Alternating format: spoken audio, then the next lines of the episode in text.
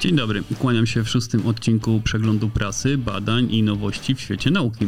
Pamiętajcie, że wszystkie źródła użyte przy tworzeniu odcinka umieszczam w jego opisie. Możecie tam zajrzeć po więcej fascynujących informacji, jeśli tematy Was zainteresują. A teraz startujemy.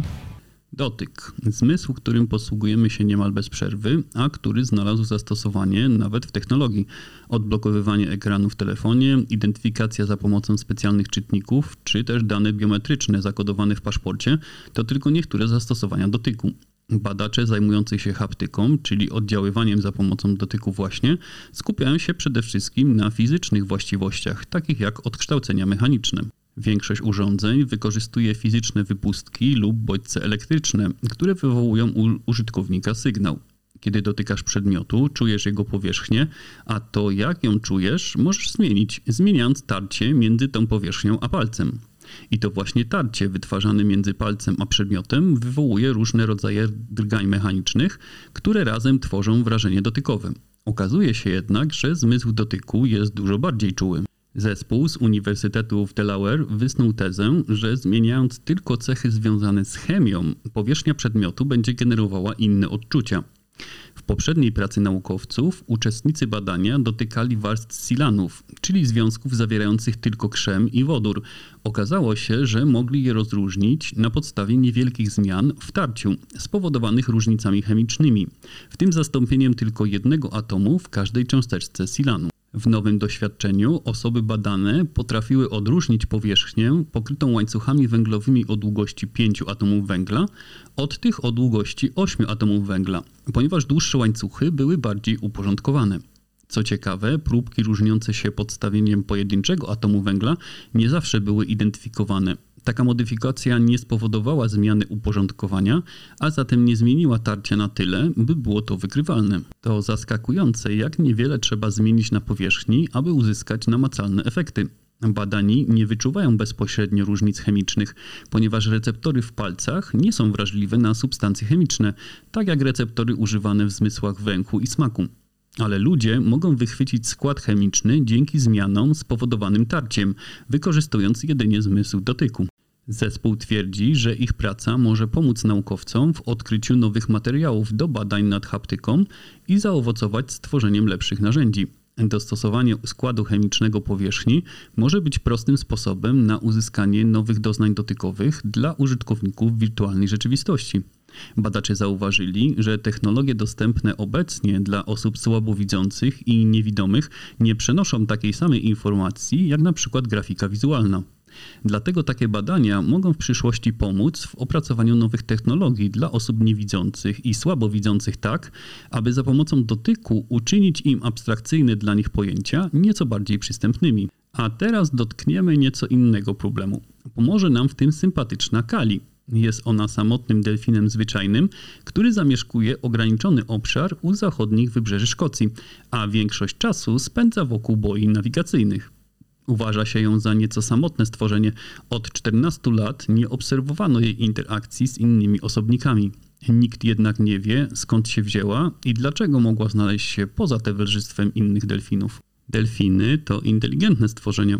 Potrafią rozwiązać złożone problemy, lubią interakcje społeczne, no i bawią się dla samej przyjemności z zabawy. W przeszłości udokumentowano, że delfiny mogą być oddzielane od swoich stad przez sztormy, działalność człowieka lub osierocone, ale naukowcy uważają również, że niektóre samotne delfiny po prostu wolą być pozostawione same sobie. Badania nad dzikimi waleniami to niełatwe zadanie. Przeprowadzanie eksperymentów jest trudne, ponieważ badacze nie są w stanie przewidzieć, kiedy i gdzie zobaczą zwierzęta, a tym bardziej jakie zachowania będą one podejmować. Dotyczy to zwłaszcza zachowań rzadkich, dlatego nasza wiedza i zrozumienie tych zwierząt zależy od tego, czy znajdziemy się we właściwym miejscu i czasie. Istnieje wiele dowodów na to, że delfiny mają swój własny język i chociaż to ostatnie nie jest pewne, jest całkowicie jasne, że delfiny nie są głupie. Korzystając z okazji, zaobserwowano, jak Kali robi coś, co wygląda jak rozmowa, ale nie z innymi delfinami, lecz z morświnami. Kali nie wydaje normalnych dźwięków, które często kojarzymy z odgłosami delfinów, gwizdów i odgłosów klikania. Zamiast tego brzmi o wiele bardziej jak morświn, wykorzystując do komunikacji wysokie dźwięki. Badanie sugeruje, że może ona komunikować się z morświnami, a przynajmniej próbować. Większość morświnów, w przeciwieństwie do delfinów, nie gwiżdże zbyt często. Częściej używają różnych dźwięków klikania, prawie wyłącznie wysokopasmowych, o wysokiej częstotliwości, które można łatwo rozróżnić. Po wysłuchaniu nagrań z odgłosami Kali stwierdzono, że używała ona więcej kliknięć na częstotliwości morświna niż normalny delfin. Co ciekawe, robiła to nawet wtedy, gdy w okolicy nie było innych delfinów ani morświnów. Kali według badaczy nigdy nie gwizdała, co jest prawie niespotykane w populacjach delfinów. Gdy przebywała w pobliżu morświnów, wymiana kliknięć przypominała rozmowę. Kali klikała, po czym robiła pauzę i pozwalała morświnom na ich kliknięcie. Następnie robiła coś, co można było zinterpretować jako odpowiedź. Badacze podkreślają, że nie mają pewności, czy to, co słyszą, stanowi rzeczywistą wymianę myśli. W końcu szczekając do swojego psa, też możemy w odpowiedzi usłyszeć szczekanie, choć niekoniecznie będzie to rozmową. Ale już sam fakt, że Kali wydaje dźwięki morświna, jest zdumiewającą informacją ze świata przyrody, która może oznaczać, że delfiny są w stanie nauczyć się innego języka. Mało tego, także wodny świat ryb wydaje się być hałaśliwy i przepełniony dźwiękami. Ale jak to zapytacie? Przecież ryby i dzieci głosu nie mają. Takie powiedzenie może wynikać ze sposobu, w jaki patrzymy na świat. Gdy nurkujemy i przebywamy pod wodą, nie czujemy zapachów, stąd możemy wysnuć wniosek, że ryby też nie, że zapach jako taki pod wodą nie istnieje lub jest zbędny.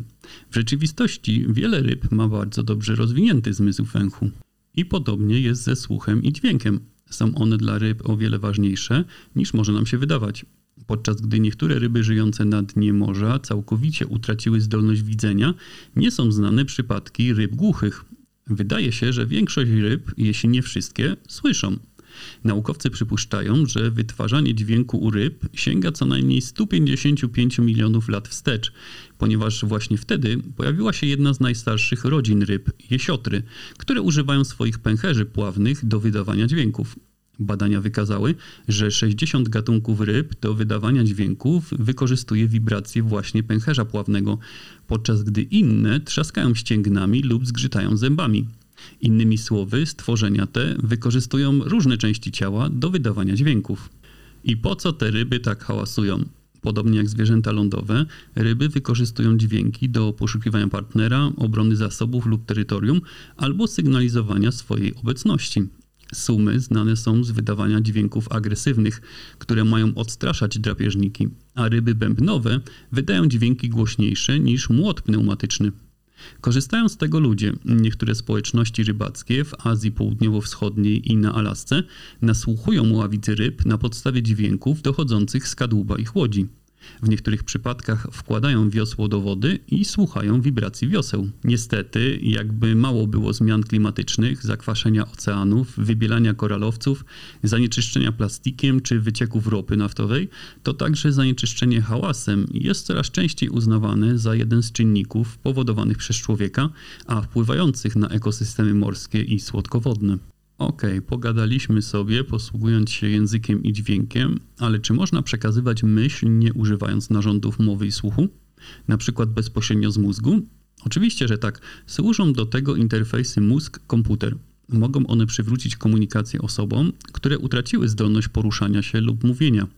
Jest to technologia wspomagająca, która umożliwia osobom sparaliżowanym pisanie na ekranie komputera lub manipulowanie robotycznymi protezami, tylko poprzez myślenie o poruszaniu własnym ciałem. Udało się to umieszczając niewielkie urządzenie na głowie pacjenta i wykorzystując sztuczną inteligencję do interpretacji sygnałów aktywności mózgu generowanych podczas pisania ręcznego.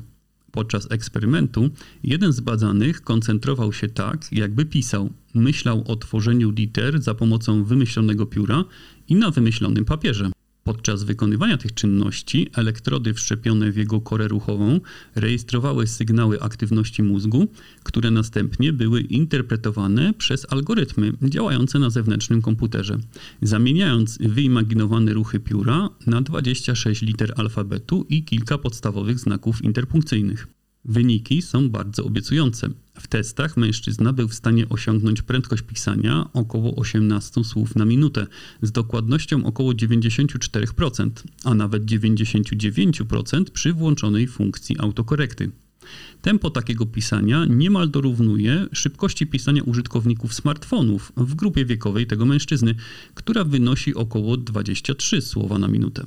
Z badania tego dowiedziano się także, że mózg zachowuje zdolność do wykonywania precyzyjnych ruchów na lata po utracie przez ciało zdolności do wykonywania tych ruchów. Ponadto skomplikowane, zamierzone ruchy, wymagające zmiennych prędkości i zakrzywionych trajektorii, takich jak pisanie ręczne, mogą być łatwiej i szybciej interpretowane przez algorytmy sztucznej inteligencji niż proste ruchy z punktu A do punktu B. Obecny system jest na razie tylko dowodem słuszności koncepcji, ponieważ wykazano jego działanie tylko z jednym uczestnikiem, więc zdecydowanie nie jest to jeszcze kompletny produkt nadający się do masowego zastosowania.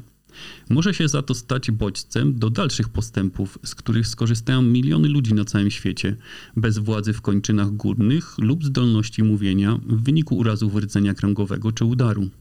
Takie technologie odgrywają kluczowe znaczenie w medycynie, a jedną z nich jest na przykład USG.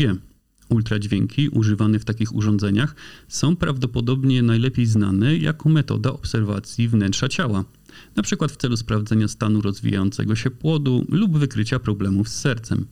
Wykorzystuje się jednak także do walki z rakiem, wysyłając fale dźwiękowe o wysokiej częstotliwości, które dosłownie smażą nieprawidłowe komórki. Natomiast szybkie postępy w biologii przyczyniają się także do rozwoju genetycznie modyfikowanych bakterii i wirusów jako środków terapeutycznych w leczeniu wielu chorób, w tym także nowotworów.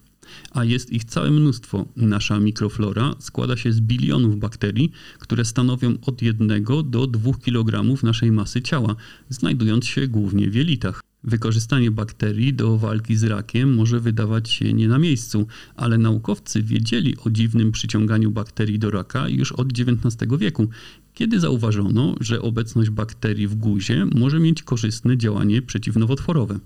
Wraz z postępem nauki ludzie spostrzegli, że można wstrzyknąć pewne bakterie do krwiobiegu, a układ odpornościowy usunie je niemal wszędzie, z wyjątkiem miejsca, gdzie znajduje się guz ponieważ rak usilnie stara się osłabić układ odpornościowy, aby uniknąć wykrycia. Zatem, aby uniknąć uszkodzenia zdrowych narządów, ważne jest, aby aktywność terapeutyczna mikrobów była ukierunkowana na guzy. A gdyby tak połączyć bakterie z ultradźwiękami, znajdując sposób na zdalne sterowanie bakteriami, aby na rozkaz niszczyły komórki nowotworowe, Naukowcy z Kalatech zmodyfikowali genetycznie bakterie E. coli tak, aby po aktywacji ciepłem wywołanym przez ultradźwięki zabijały raka, nie uszkadzając przy tym otaczających go zdrowych komórek. Okazało się, że gdy bakterie E. coli zostaną podgrzane do temperatury około 107 stopni Celsjusza, aktywowana zostaje para genów, które ułatwiają produkcję przeciwnowotworowych nanobiałek cząsteczek podobnych do przeciwciał, które mogą unieszkodliwić białka utrzymujące komórki nowotworowe przy życiu. Bakterie stymulowane ultradźwiękami nie tylko zapobiegły powiększaniu się guzów u myszy, ale także zdołały całkowicie zredukować ich rozmiar.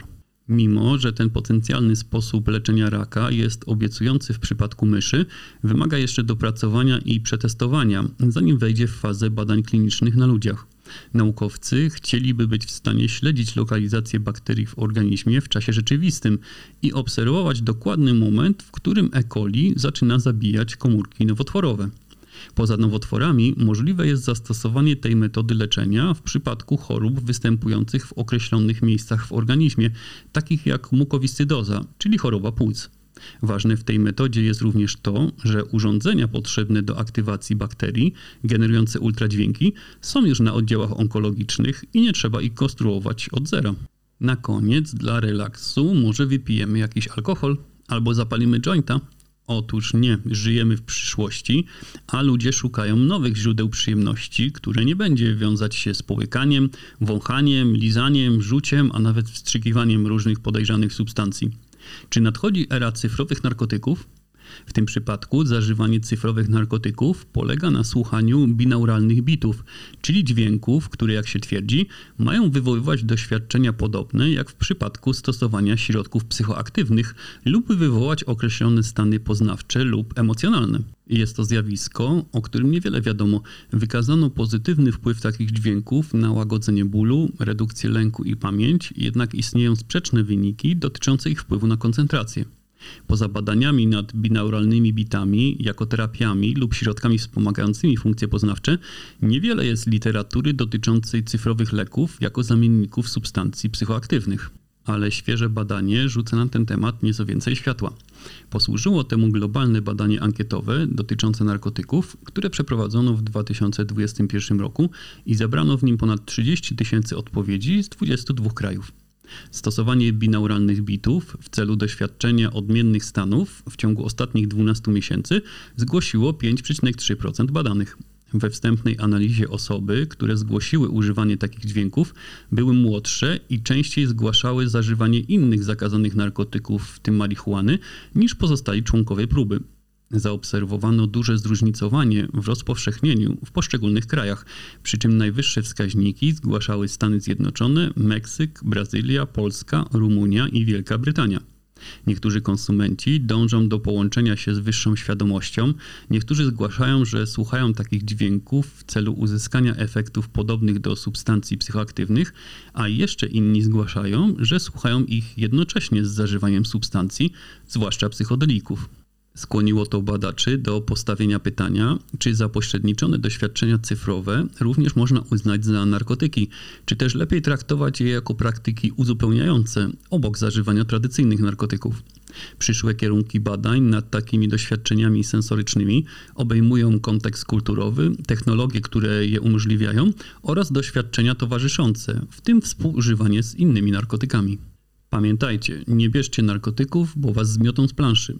Zamiast tego przyjmijcie kolejną dawkę podcastu naukowo już w najbliższą środę, a zamiast tracić pieniądze na podejrzane substancje, możecie wspierać działalność podcastu pod adresem patronite.pl ukośnik naukowo.